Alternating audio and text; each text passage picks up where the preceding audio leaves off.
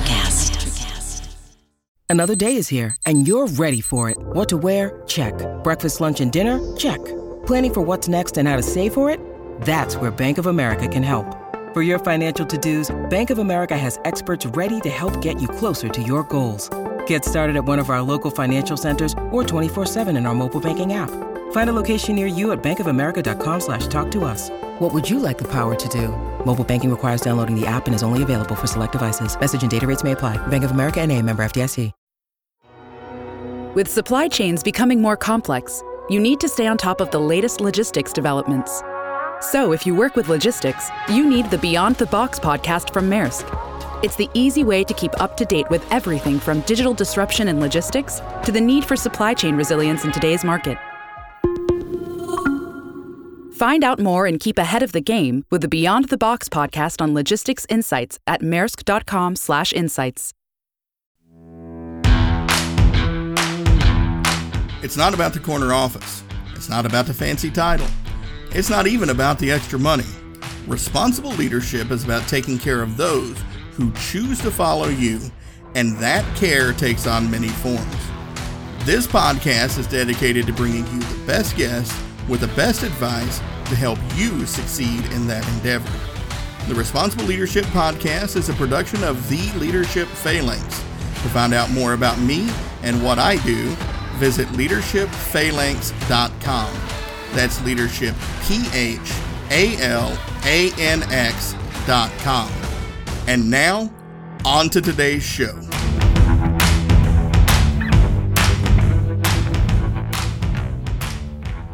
The story of American business is the story of real estate, a story of more than 200 years of claiming, seizing, developing, settling, and speculating in vast areas of land.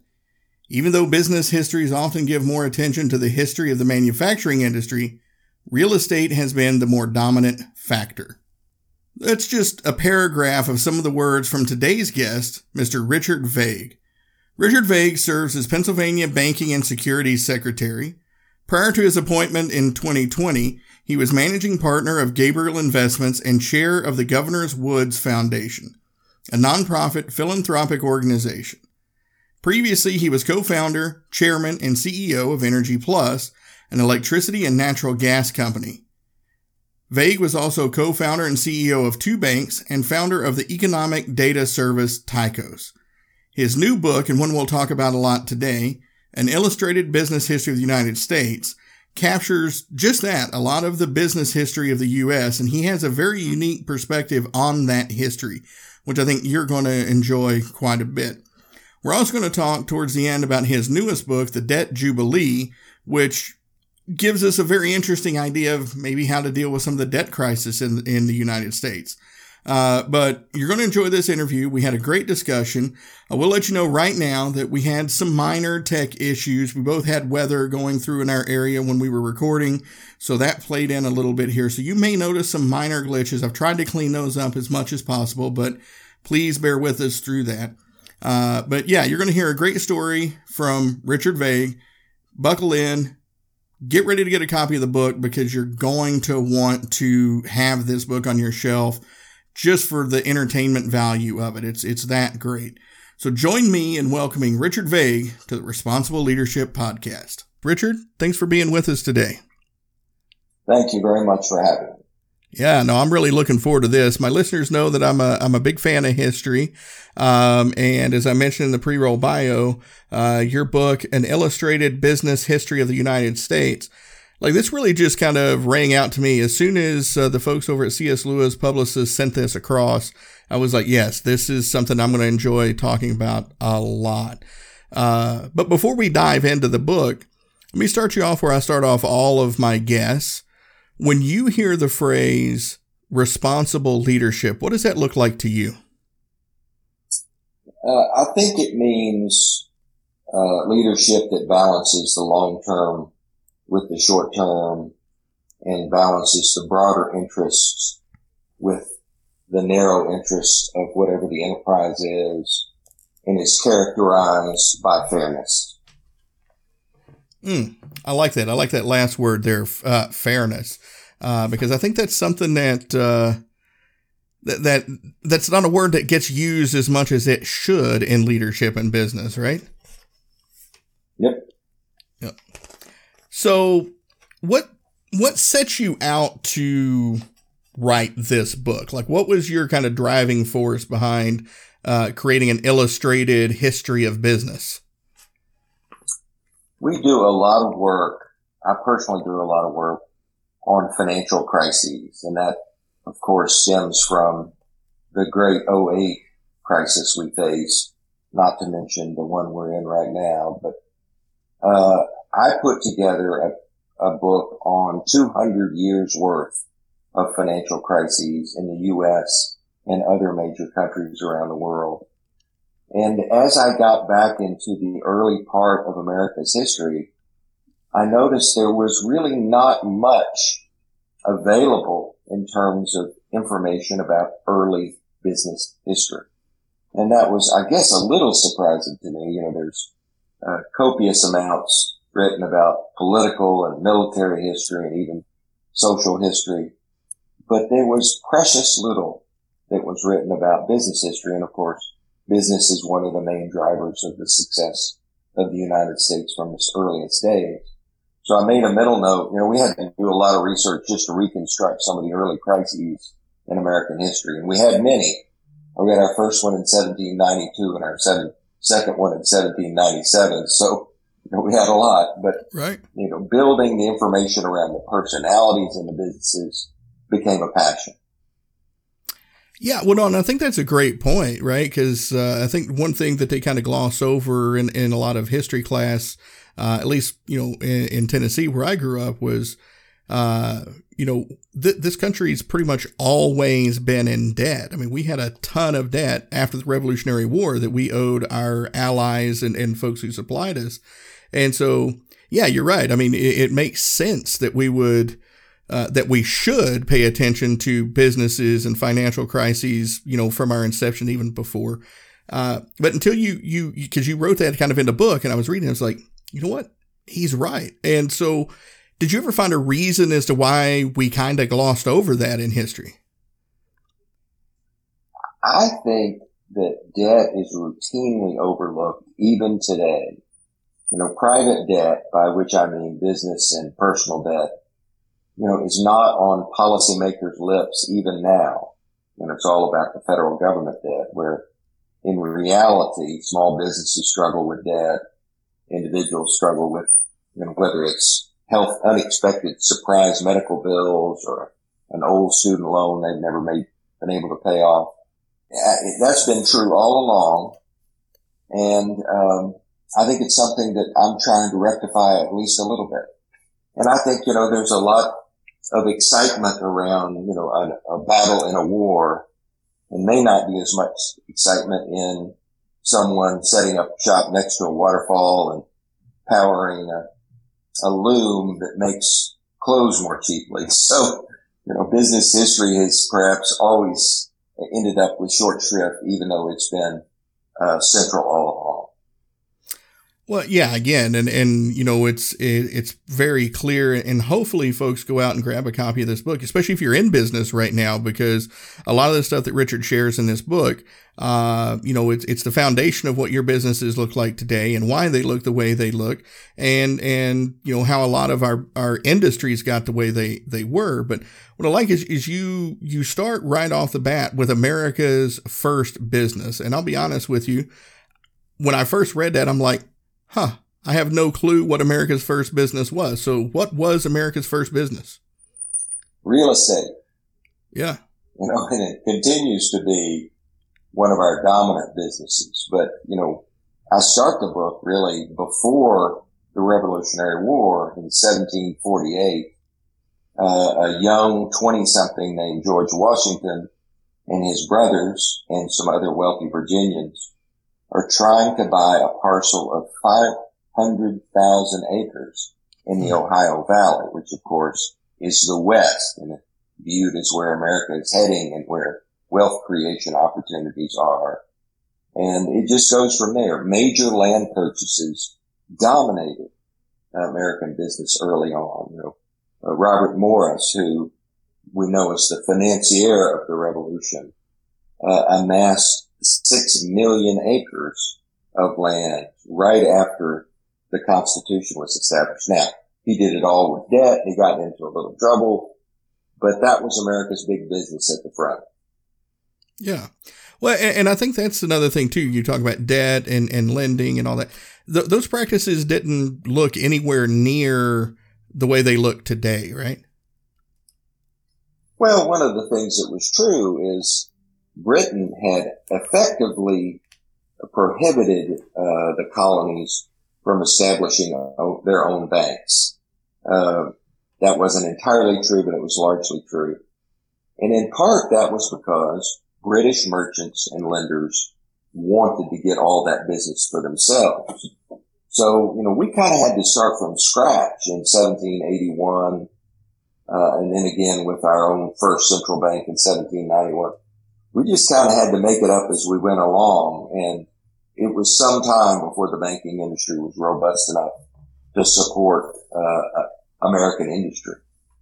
Yeah.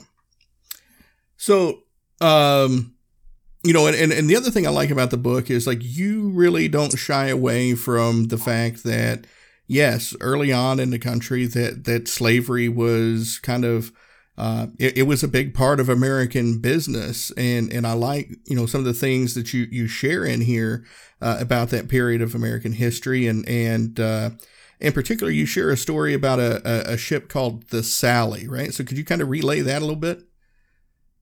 Well, this was a great tragedy. This was one of the Rhode Island merchants who participated in what was known as the triangular trade. Slaves to the Caribbean, you know, sugar to the United States and England. And this slave ship crashed and all the slaves aboard perished. So, and that was not a rare occurrence, you know, probably somewhere in the order of 20% of the slaves that embarked in Africa never disembarked at their destination. They perished along the way. Yeah, and that's a staggering number to consider when we know how many slaves made it to the States. We know that not every slave made it here. Some of them were funneled into South America. Some of them stayed in the Caribbean, as you mentioned. But when you looked at 70%, I mean, that's just a staggering number. And you know, it was a dark period, but do you believe that America businesses would look like anything that they do right now without that trade? Slavery, of course, was central to the Southern economy, and the progress of the South would have been very different without it. But, you know, we estimate that the assets in the North at the time of the Civil War were about $10 billion. And in the South, they were about $6 billion. But of that $6 billion, almost half, or $3 billion, was the value of the slaves. And what was further true is that there was debt used to purchase the slaves. So we estimate that maybe 20% of the value of the slaves were mortgages owed by slave owners. So it helps explain the ultimately unexplainable intransigence that the South had on the eve of the Civil War. If slaves had been freed, not only would their $3 billion of their assets walked out the door, but they would have still owed, let's call it $600 million on that slaves with no ability to repay. It's a tragic fact, but it helps you understand the 1850s and 1860s. Yeah, no, I mean, it really does. And that's one thing that I really liked about this book, and especially you talking about that topic, right, is you really do a good job, in my opinion, of telling history as it happened. And it's not a justification for what happened. It's not a condemnation of what happened. It's just, it is what happened. And I think those are conversations. And again, I really appreciate you kind of having it that way, because, you know, these are the conversations that we really need to have right now so we can kind of, you know, heal from that period, because, you know, we still haven't healed from it. We see that every day, and it still impacts everything we do as a nation, right? That's true. And, you know, one of the things we tried to do in the book was to talk about the good and the bad. And I've spent much of my career in business, so I certainly have benefited from America's democracy and free enterprise greatly personally. But I've seen a lot of misbehavior, you know, even in my career. And so I think it's, if you're really going to have your eyes open about policy making today and tomorrow, you have to understand the good and the bad. Right. Well, yeah. I mean, because, you know, those, some of these things that we talk about today, you talked about real estate, right? I'm always surprised how many people today that are in the real estate business that don't understand the concepts of redlining and what that meant, to the country.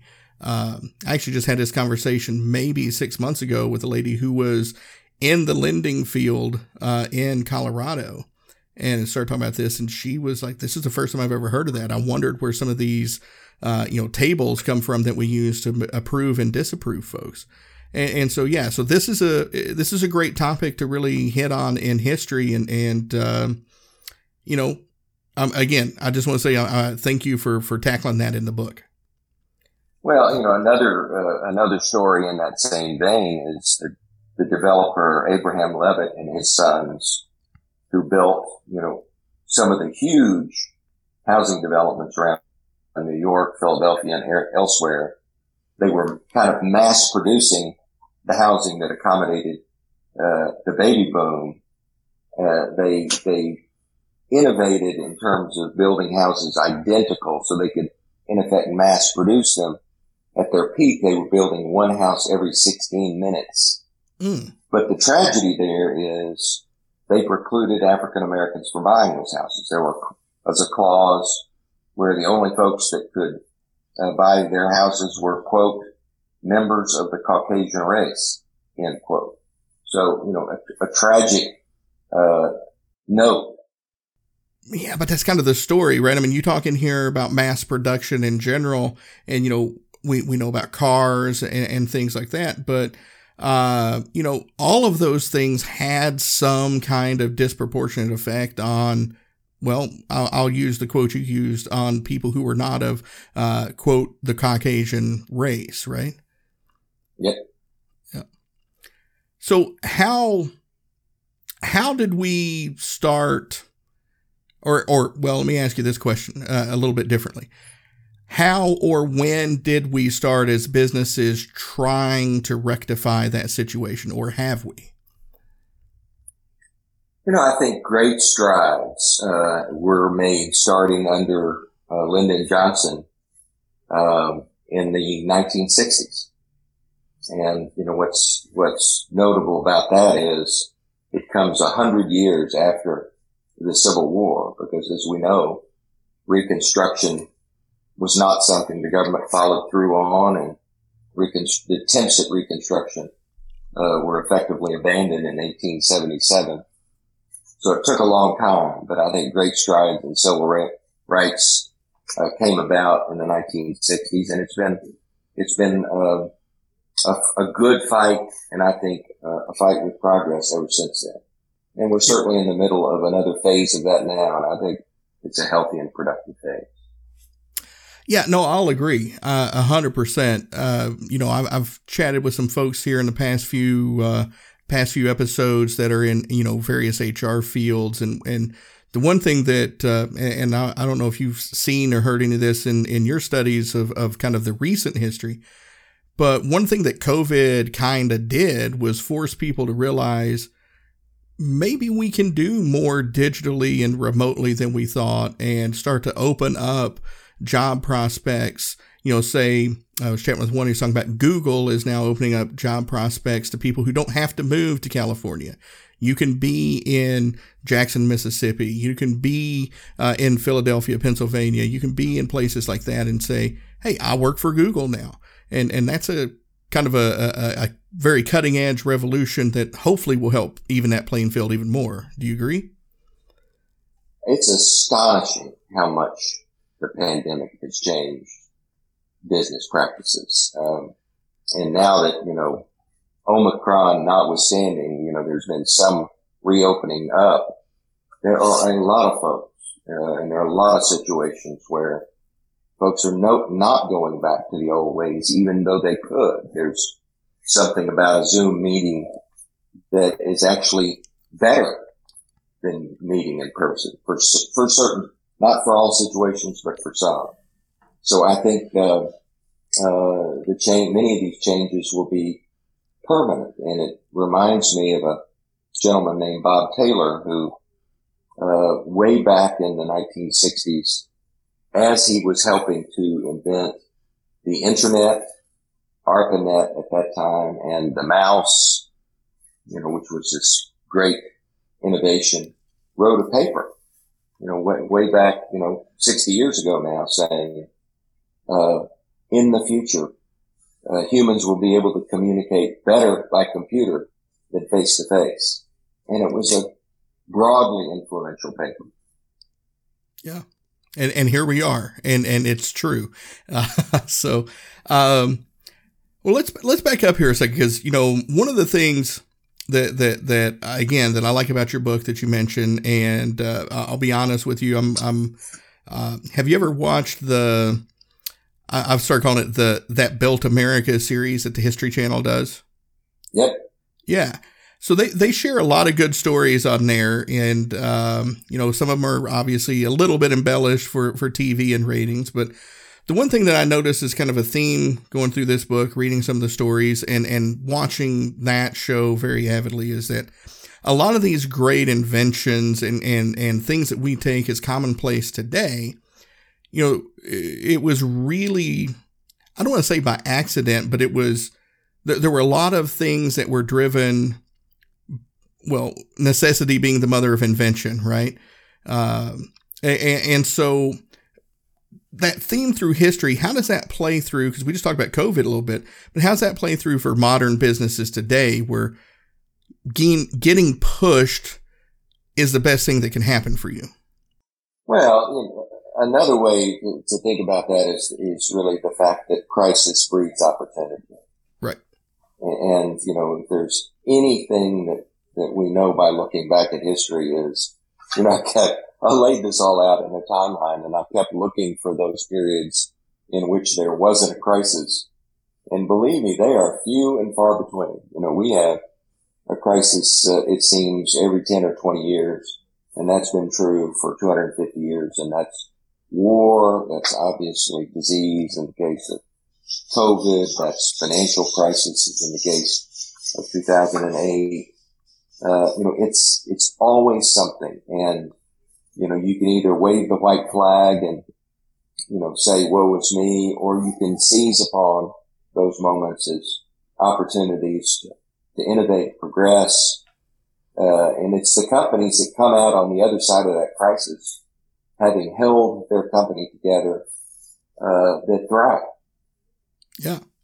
Yeah. And those opportunities, right? Being nimble about finding those opportunities, like, and please correct me if I get any of this wrong, but if I understood, kind of one of the untold stories of Henry Ford and the internal combustion engine was trying to find an affordable fuel source, because kerosene was like king at the time, and it was fairly expensive, but there was this kind of byproduct of the kerosene process called gasoline that was essentially, they were burning it off. And Henry's like, hey, maybe I can use that. And that's essentially, by having his eyes open for those opportunities, as you mentioned, that's kind of how he started the Ford Motor Company and the success we know today is the gasoline internal combustion engine.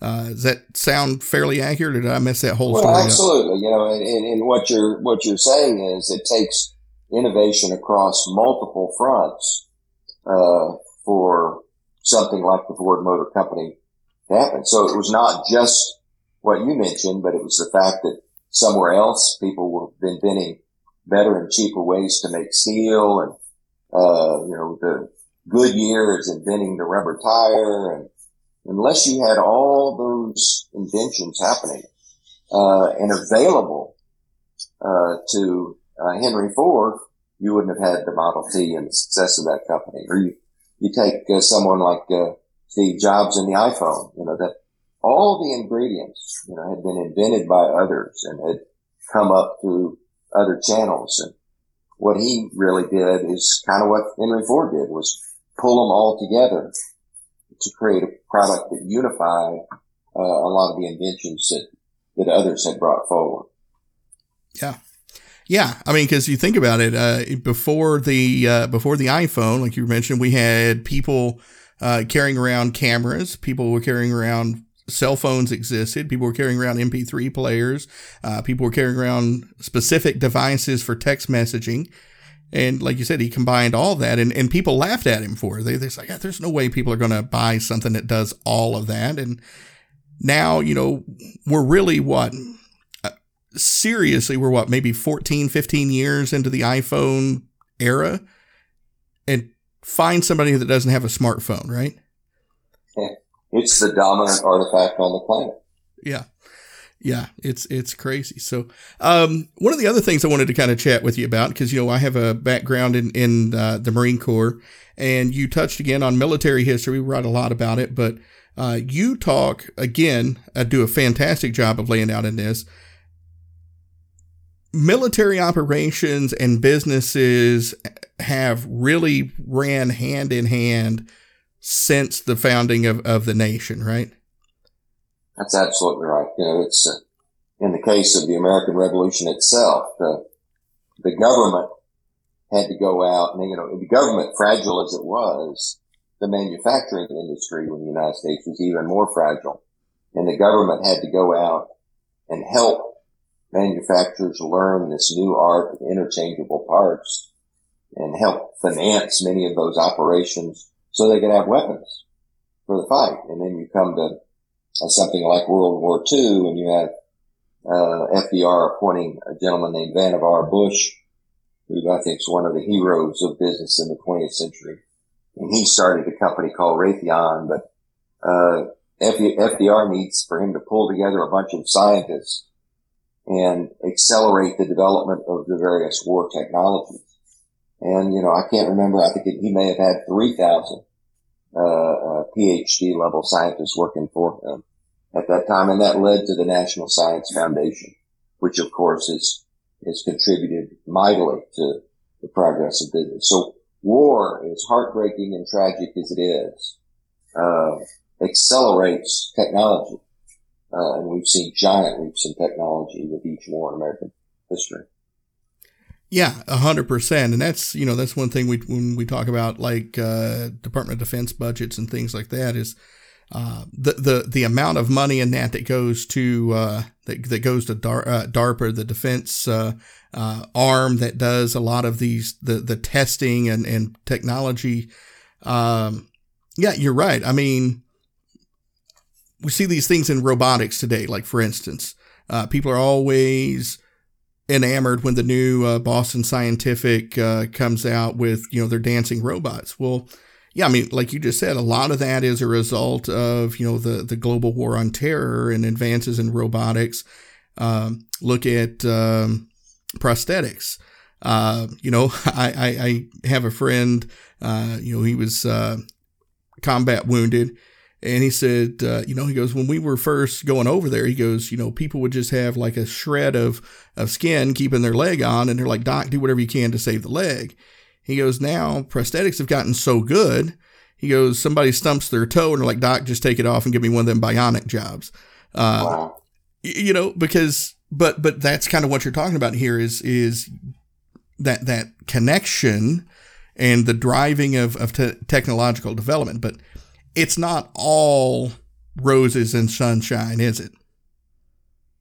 No, I mean, war is obviously very, very destructive. And, you know, the great advantage the United States has had is that most of its wars, not all of them, but most of them have been fought overseas. So we don't see the destruction of physical assets, farmland, and civilian carnage that others have seen. So war has obviously its tragic side, but like you say, another great example of the contribution of military spending to businesses, the microchip. You know, the microchips were basically unaffordable to regular business. And then the military spending on things like Apollo and the Minuteman missile and others in the 60s create enough scale where the microchip, I can't remember the exact numbers, but went from, $20 a chip down to, $1 a chip, just from the scale of military spending around that, and then became widely available for commercial applications like the computers we use today. Yep. So at the beginning of our conversation, you mentioned that, you kind of really focus on financial crises. And, the one thing that I've noticed, and again, I'm a complete layman when it comes to this, I'm on the outside looking in, but modern businesses with the push to digitize everything with all the benefits that it has, they also make us very vulnerable to these types of crises, right? The cybercrime and the level of cybercrime and the sophistication of cybercrime is just shocking.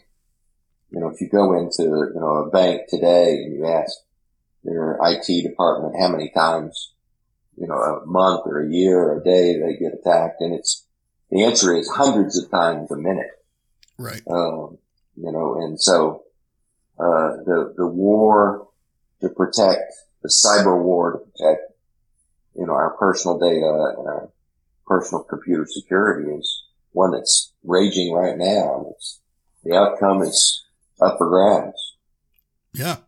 Well, and, even that, there was the infamous, before he actually passed away, the kind of the hoax that Steve Jobs passed away, and then Apple stock tanks, and just in instance, billions of dollars are wiped away.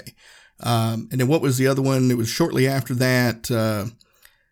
If I remember right, the story was a trader accidentally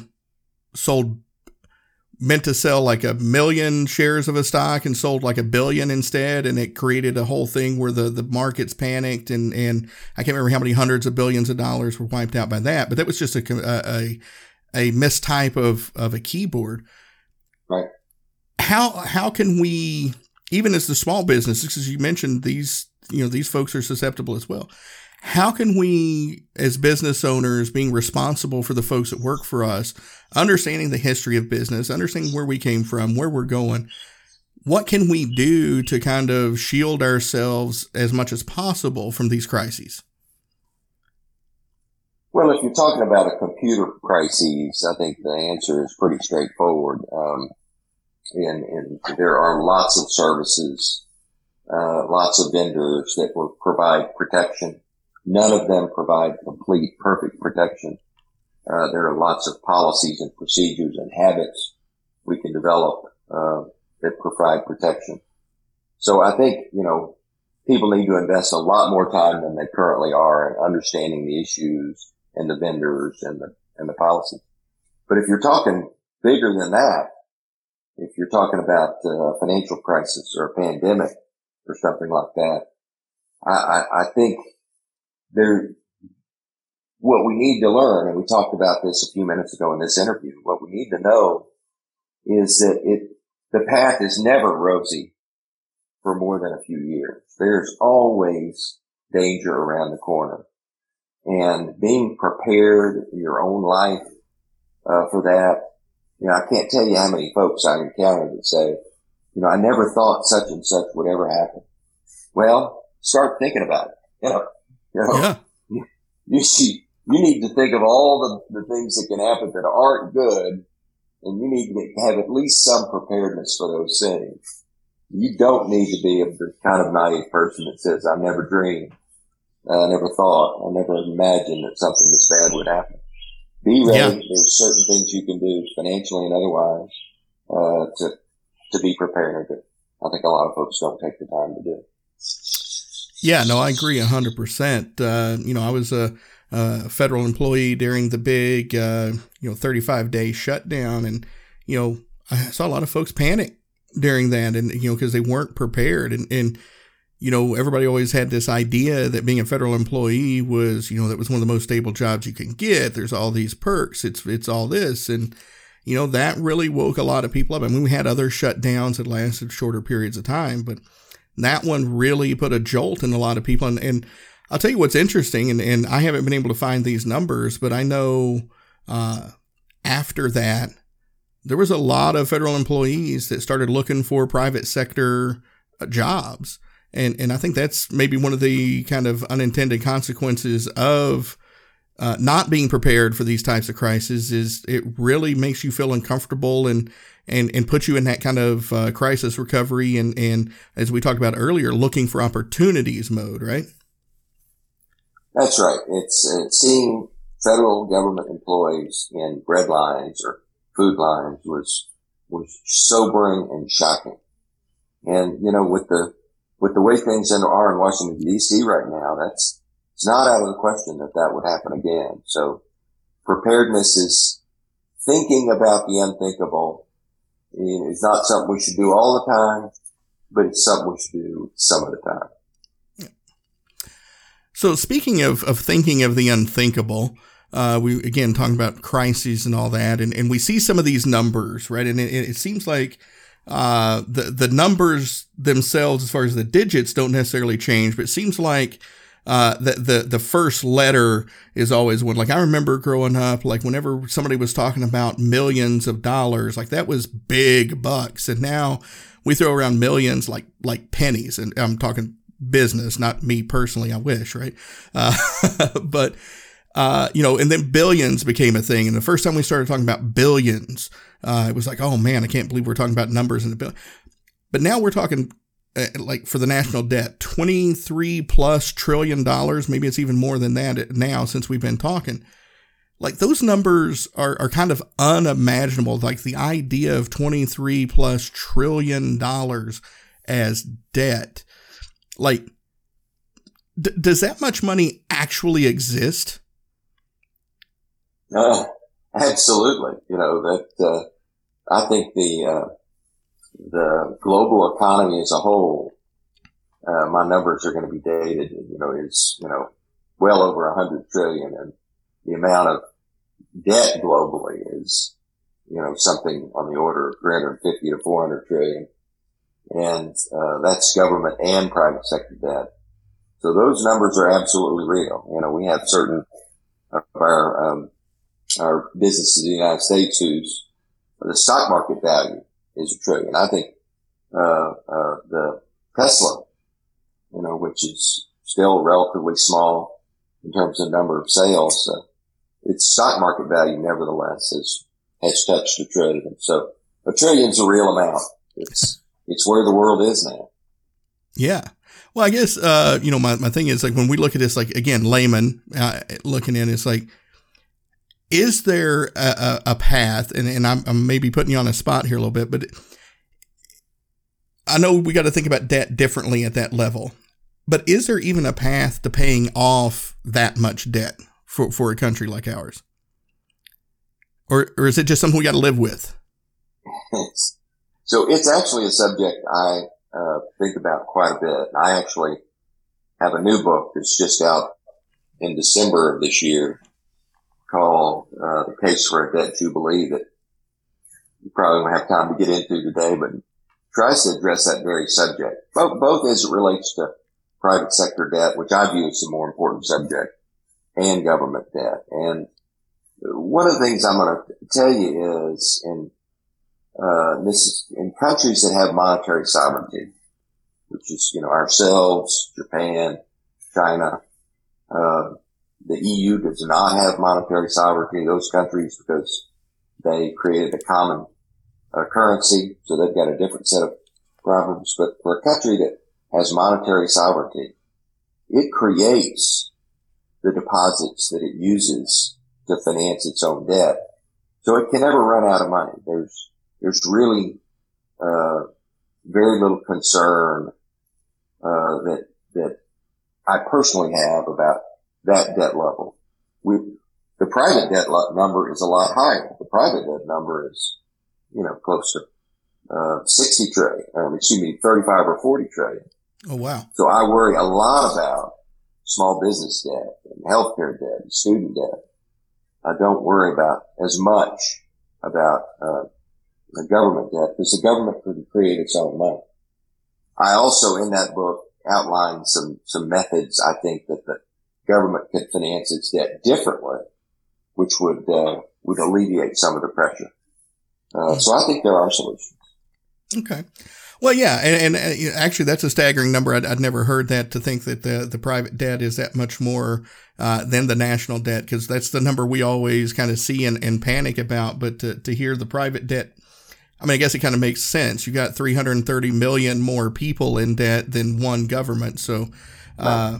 Yeah, no, that's for, well, you know, we do have a little bit of time here. So let's kind of, if you want to talk about Debt Jubilee real quick. So, you know, folks, I'm, you know, you've heard us talk about an illustrated business history of the United States. And I highly encourage you to go grab a copy if you like history.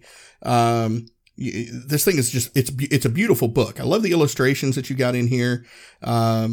Like this is one of my favorite books that I have sitting on my shelf right now, if nothing else for the aesthetics. So, thank you for putting it together as well as you did. Well, you're too kind, and it's a privilege to be on your show. And I'll say that particular book is designed to sample. You know, we don't expect folks to take that book and read it from cover to cover. Instead, it's divided into 14 chapters, which represent 14 different business eras. So if your particular interest is the 1960s, go to that chapter. If your interest is Great Depression, go to that chapter. If you're interested in the age of the internet, go to that chapter. And you can browse. We put in lists. We put in little vignette stories. It's meant to be a fun book. Yeah, no, it is. It is. And again, you know, it's kind of one of the reasons why I brought him up. If you're a fan of History Channel's That Built America series, whether it's cars, food, whatever, this is going to be a great book for you. So, you know, definitely grab a copy. But yeah, so let's talk just a couple of minutes. Like you said, we don't have time to get into it in depth like we did the first book. But yeah, let's talk about Debt Jubilee here, because you said it's coming out in December, so it's relatively fresh, hot off the presses. Like if you got a couple minutes, like what is that book about and why should people grab a copy of that one? Well, one of the things that I've noticed, and I've been studying this for a long time now, probably getting on to 15 years, really since the 07-08 crisis, and intensely studying the subject of debt. And one of the things you learn when you study it, not just in the United States, but globally, is that debt always grows in proportion to a country's economy, to a higher and higher level. And for example, private sector debt. We all know the government debt story pretty well, but private sector debt in the United States in 1950 was about 50% of GDP. Today, it's triple that level. It's almost 160% of GDP. That's mortgages and student loans and healthcare loans and all the rest. And as it increases, it burdens an economy. You know, pandemic aside, we were all wondering, you know, why it was that we couldn't return to vigorous growth in the 10 years after the Great Recession. Well, one of the reasons was we still had all that debt, or almost all that debt we'd accumulated during that period. And so my book addresses that squarely, talks about why it's true and what we can do about it at several levels. The other thing that I bring into it is something that was an extraordinary discovery on my part. Maybe you and your listeners already knew this, but it turns out that ancient societies, Egypt and Babylon and any number of others, had massive debt in each of those civilizations. And it was not government debt. It was individual debt. It was the debt of the farmer to buy the farmland and the supplies. It was that kind of debt. And their debt too always grew and reached levels where it crippled society. And what would happen is the kings in that era would often proclaim debt amnesty. They would forgive all the debt of the people in the society. Not the big business debt, as it turned out, but the individual farmer debt. And these were amazing proclamations, and they happened dozens and dozens of times in ancient history. And in Israel, they actually took it out of the realm of the king's whims and codified it into law and called it Jubilee. And it happened in the year after 7 cycles of 7 years in which debt was forgiven. And so it's a fascinating way of saying this has been a problem in civilization since the very beginning. And unless we build in mechanisms to address debt, we're going to have pressure and crisis and burdensome levels of debt that slow an economy. That's kind of what that book's about. No, that's very interesting. I didn't know that. Maybe some of my listeners did, because I got some listeners that are way smarter than I am. I'm looking forward to reading it. And it sounds very interesting. Sounds like I hate to say radical take, because as you pointed out, we've done it through history, so it shouldn't be that radical. But, I can see I can already hear the wailing and gnashing of teeth at just you saying the words debt amnesty. So, but yeah. Well, I try to put forward a reasonable approach to it. So. Yeah. Well, no, good. No, I can't wait. Like I said, I can't wait to grab a copy and read that one myself. And listeners, if that's your sort of thing, make sure you grab a copy too and support Richard here and educate yourself a little bit more about American business history. And it sounds like in the Case for a Debt Jubilee, global business history a little bit. Richard, I know we had a couple of technical difficulties there and listeners, thanks for sticking with us through all that. We've sitting probably around 45 minutes or so right now. We covered a lot. Is there anything that we didn't get a chance to cover that you'd like to leave listeners with? Well, I'd like to say 2 things. First of all, I'd like to thank you for your service. Pleasure. What keeps us safe is folks like you, and I'm personally very, very grateful. And the second thing I'd like to say is how terrific your show is and what a privilege it is to be part of it. Well, thank you very much for those kind words. It's my pleasure on both accounts. This has been a great conversation. If people do want to find out more about you, your books, your services, what is a good place for them to find out more about Richard Vague? Well, you can go to my website, which is richardvague.com. Richard, V as in Victor, AGUE.com.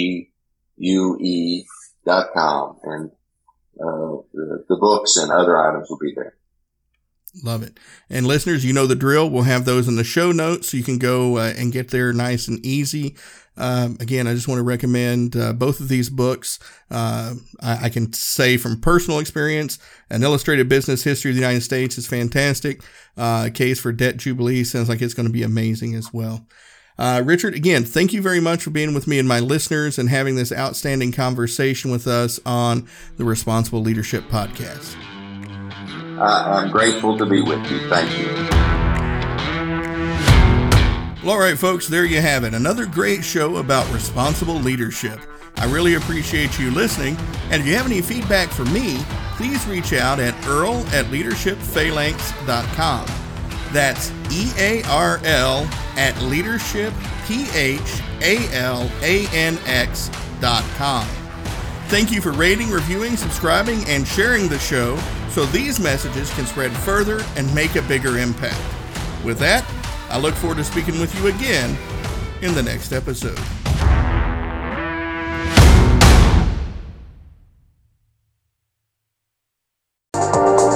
Welcome to Sarah Talk Solutions. Ladies and gentlemen, you've tuned into a bit of a different type of show.